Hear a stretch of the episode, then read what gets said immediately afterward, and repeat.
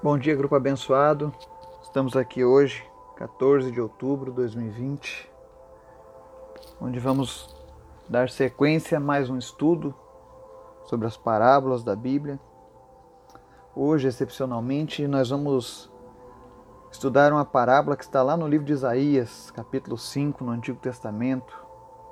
Não é muito comum as pessoas citarem as parábolas do Antigo Testamento, mas existem algumas poucas ali.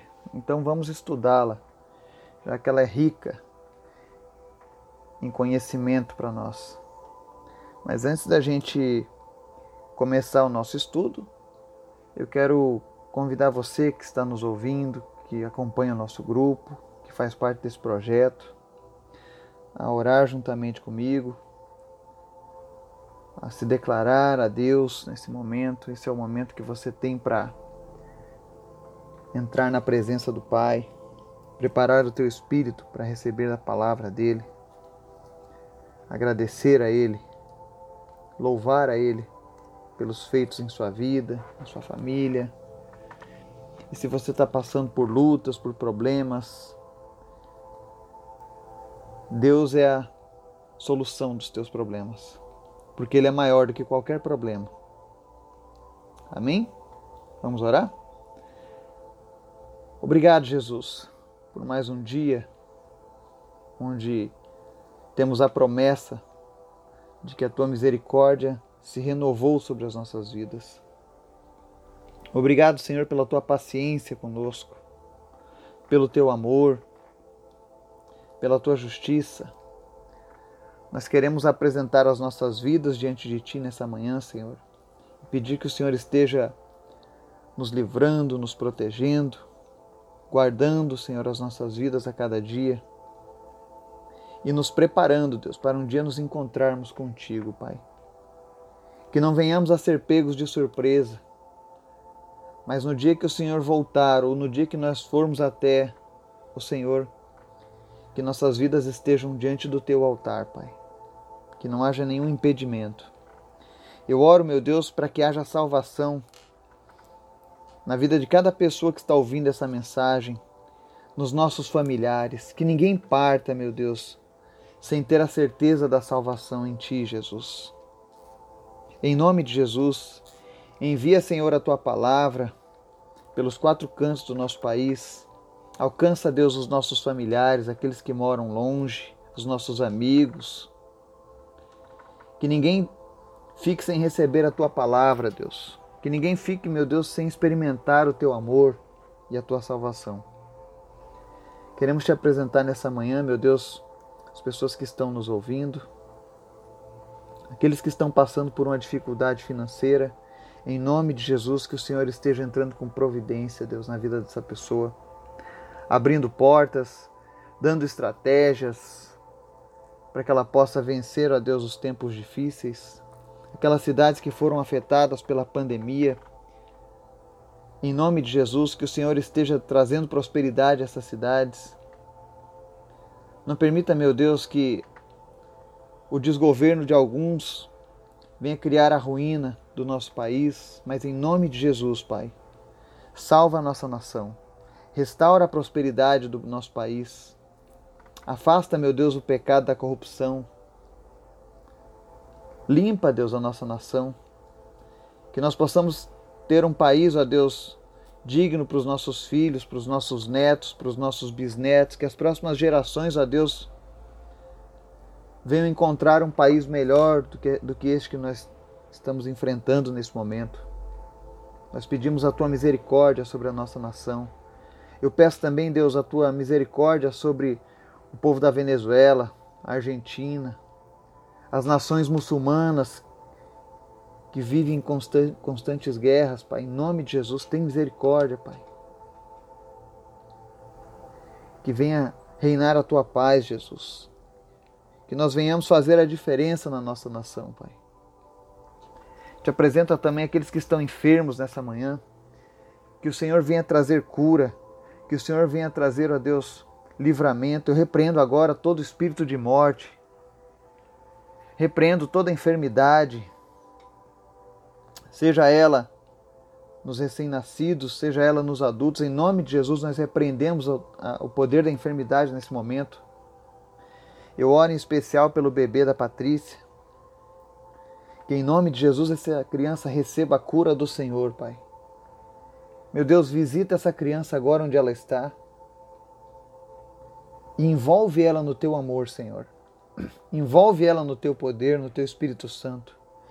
E que essa criança seja curada, meu Deus. Meu Deus, que ela venha ter a sua saúde restabelecida, que ela não tenha, Deus, nenhuma sequela, nenhum problema. Que essa família, meu Deus, seja edificada na Tua presença. Apesar de ruim, apesar de difícil esse momento, que esse momento sirva para aproximar, Deus, essa família ainda mais de Ti, Jesus. E que essa criança, meu Deus, seja uma bênção no seio dessa família, Pai. Em nome de Jesus, Pai. Que essa criança, meu Deus, ela venha ser livrada, Deus, da morte, da doença. E que a vida dessa criança, meu Deus, seja uma bênção, Deus, para sua família, para as pessoas que tiverem contato com ela, que essa criança seja um porta-voz do Senhor, ó Pai. Em nome de Jesus.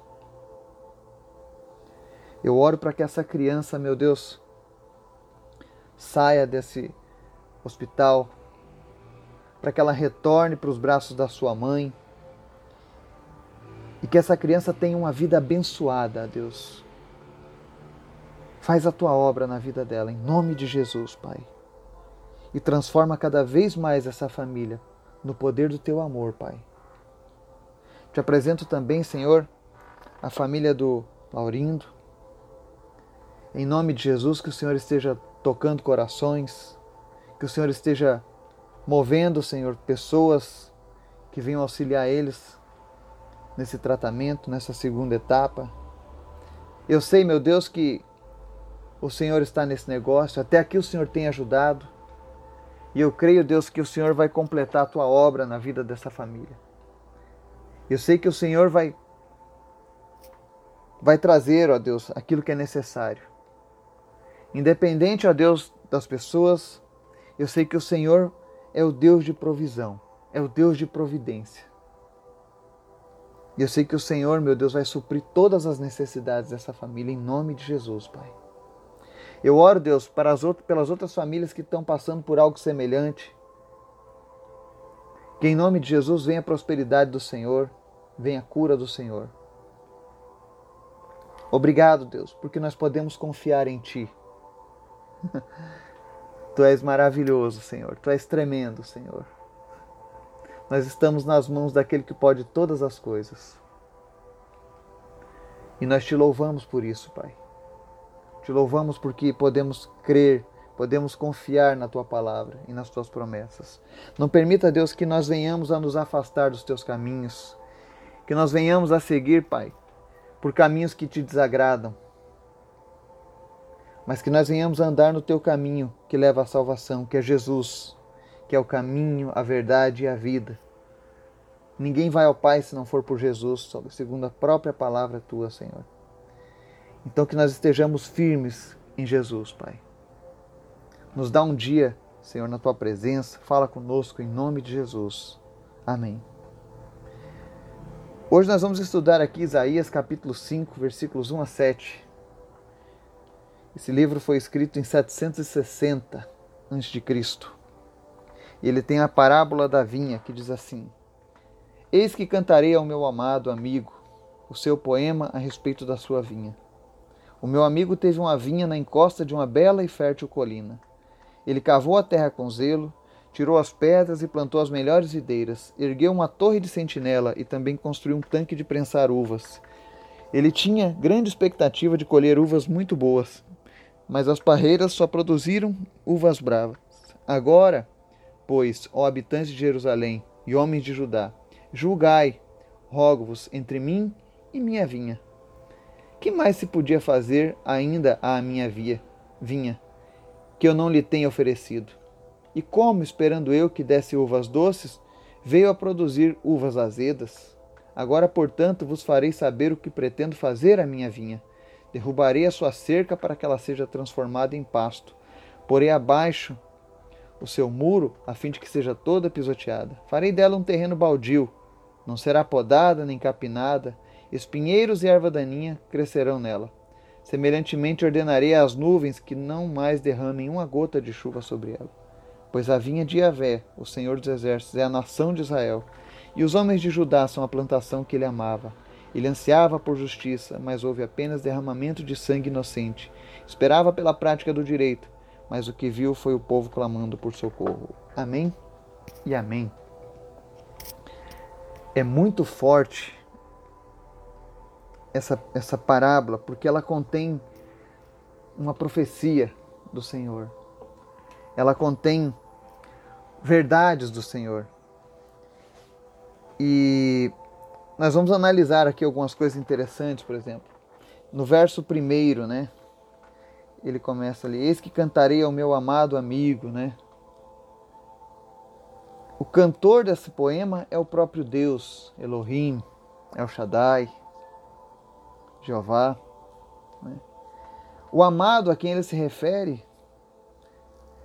para você que tem nos acompanhado, eu sempre tenho falado sobre a cristofania, ou seja, as aparições de Cristo no Antigo Testamento, que muitas pessoas pensam que Jesus só existiu depois que nasceu de Maria, né? Mas na verdade Cristo é eterno, ele estava lá na fundação do mundo, ele estava lá quando Deus criou o homem,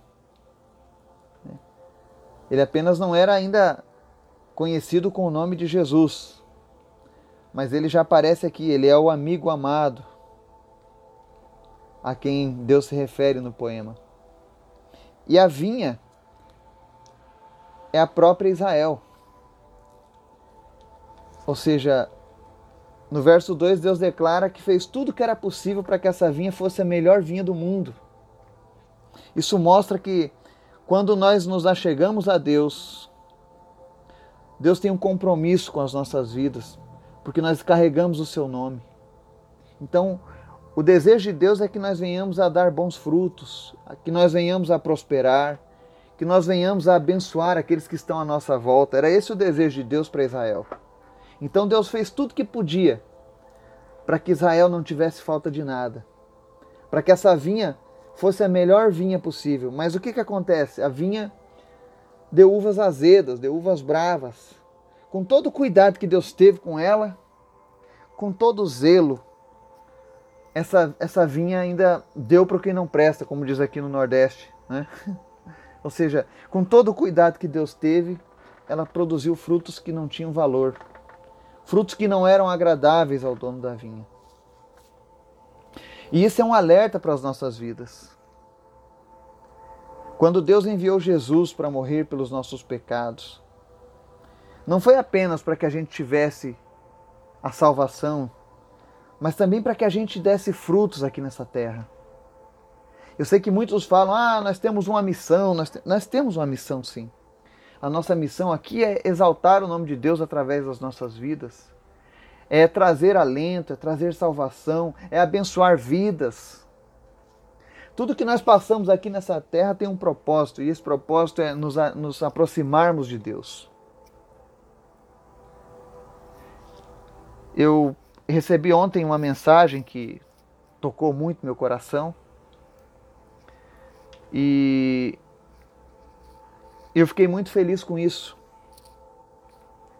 Eu recebi um testemunho da família do Laurindo, da sua esposa, de que apesar de tempos difíceis que eles estão passando, até mesmo essa prova teve um lado positivo. Pessoas estão se achegando a Deus na família. Pessoas estão voltando a buscar a Deus. E quando eu ouço esse tipo de, de relato, o meu coração se enche de alegria por saber que Deus está nesse negócio. Por saber que Deus está tomando conta dessa situação. Por mais difícil que ela seja, Deus está tomando conta dessa situação. E nós não só veremos pessoas se achegando a Deus, como veremos o milagre de Deus na vida dessas pessoas. E quando as pessoas têm essa maturidade para entender que esse momento difícil, apesar de ruim, é necessário para que a gente tenha um despertamento acerca de Deus, Isso é maravilhoso. Isso é sinal que Deus está preocupado contigo. Que Deus tem planos maiores para a tua vida. Israel, ela fez pouco caso do cuidado de Deus. Ou seja, Deus fez Israel para dar bons frutos, Israel deu fruto ruim. E aí Deus vem e lança uma sentença. Olha, nos versos três a cinco, ele começa a dizer uma sentença. Olha, eu, infelizmente eu vou ter que punir Israel, vou ter que destruir essa vinha, vou permitir que essa vinha seja abandonada, eu vou tirar os muros que a cercam e permitir que ela seja pisoteada. Esses muros são a proteção de Deus. Quando eu e você entregamos a nossa vida para Cristo, Ele também coloca esses muros. A palavra de Deus diz que o anjo do Senhor acampa ao redor daqueles que o temem e os livra. Cada um de nós tem um anjo do Senhor acampado ao nosso redor. Às vezes você tem livramentos de coisas que você nem imaginava, porque o Senhor não permitiu que o mal chegasse à tua tenda. Israel tinha essa proteção. Ela era pequenininha no meio de grandes nações e Deus protegeu ela. Nós vemos no Antigo Testamento vários relatos de reis que passaram anos sem nenhuma guerra, porque Deus estava cuidando daquele povo. Mas a partir do momento que o povo fez pouco caso de Deus, do seu zelo, do seu cuidado, Deus foi obrigado, pela sua própria palavra, a os deixar à própria sorte. E aí ele diz, olha, vou, de, vou tirar a cerca, ou seja, vocês serão pisoteados. Ou seja, nações vão invadir Israel. Vão destruir tudo. Aí ele diz, porei abaixo teu muro para que seja pisoteado. Depois ele diz, farei dela um terreno baldio, não será podada nem capinada, espinheiros e erva daninha crescerão nela. Ou seja, isso foi cumprido na época de Nabucodonosor, cento e quarenta anos mais ou menos, depois que foi profetizada essa parábola, começou esse julgamento de Deus sobre Israel. E ela foi levada num cativeiro, e por muitos anos ficou abandonada, a terra produziu espinhos novamente, encheu-se de erva daninha, porque não tinha quem cuidasse da terra de Israel. Isso se cumpriu literalmente. E mais adiante, ela foi pisoteada de vez, no ano setenta depois de Cristo, quando Roma re- resolve conter a, revolu- a rebelião dos judeus. E aí eles destruíram o templo, destruíram uma série de coisas. E ali foi a ruína definitiva de Israel. Mas tudo isso aconteceu porque Israel se afastou de Deus. Não foi o desejo de Deus. Pelo contrário, o desejo de Deus era, era que ele olhasse até hoje para aquela vinha e visse os bons frutos nela. Mas aí ele vem no verso sete e diz, pois a vinha de Yahweh, o Senhor dos Exércitos, é a nação de Israel, e os homens de Judá são a plantação que ele amava. Ele ansiava por justiça, mas houve apenas derramamento de sangue inocente. Esperava pela prática do direito, mas o que viu foi o povo clamando por socorro. Ou seja, expectativa versus realidade. A expectativa de Deus era justiça, mas houve injustiça. É por isso que nós temos que orar pela nossa nação, para que nós não venhamos a sofrer como Israel sofreu, pela nossa rebeldia, pela nossa teimosia, pelo nosso afastamento de Deus. Ainda mais hoje, em tempos que a ciência, a sociedade moderna, tudo que ela faz, ela tenta afastar o homem de Deus. E muitas vezes a gente acaba comprando essa narrativa, levando para o lado, ah, não, é, se está falando de Deus é religiosidade, ah, esse negócio de Deus é um mito, né? E nós temos que parar com isso. Nós temos que ser gratos ao nosso Deus. Nós moramos numa nação abençoada, nós não temos terremoto, nós não temos furacões, nós não temos neve. Nosso clima é maravilhoso para a agricultura, o nosso solo é maravilhoso. Nós vivemos numa das nações mais abençoadas do planeta. Grandes mentes já saíram do nosso país. Hoje nós somos conhecidos como celeiro de missões mundial. Você sabia que o Brasil exporta missionários? Nós temos missionários na África, nos países onde existe a perseguição dos muçulmanos, nós temos missionários brasileiros trabalhando, arriscando suas vidas para que outros possam conhecer Jesus. Nós temos missionários brasileiros que estão em campos de concentração na Coreia comunista, vivendo como prisioneiros, mas livres no espírito, porque eles estão ali por vontade própria, para pregar a Jesus Cristo para aquele povo. E nessas horas eu, eu até sinto vergonha pela minha vida, porque eu sei que sempre é possível fazermos mais pelo reino de Deus. Então que nós não venhamos a fazer como Israel, que se encheu de ego, de orgulho e se afastou de Deus. Porque quando nós nos afastamos de Deus, o nosso destino não é bom, o nosso futuro não é seguro. Não existe paz sem Deus. Não adianta botar uma camiseta branca e, e pedir por paz. Se nós quisermos paz, nós precisamos nos achegar a Deus. Longe dele não há paz. Apenas uma falsa paz. Apenas uma falsa prosperidade. Apenas uma falsa segurança. Mas Israel cometeu esse engano. E o Senhor manteve esse relato lá no livro da Bíblia, no Antigo Testamento, justamente para que nós lêssemos isso hoje e não cometêssemos o mesmo erro. Eu e você temos a chance de fazermos diferente, de não termos esse mesmo destino, nem para nós, nem para a nossa nação. Que o Senhor esteja despertando em nós um desejo ainda maior de servi-lo, de seguir a sua palavra, de sermos obedientes a Ele. Que Deus esteja nos abençoando e nos dando um dia maravilhoso na sua presença. Que nós possamos ser cheios do Espírito Santo de Deus. Eu quero fazer um pedido especial. Eu estarei viajando nessa noite e gostaria de pedir que vocês orassem pela minha viagem para que eu possa ir e retornar em paz. Que Deus nos abençoe. Em nome de Jesus. Amém.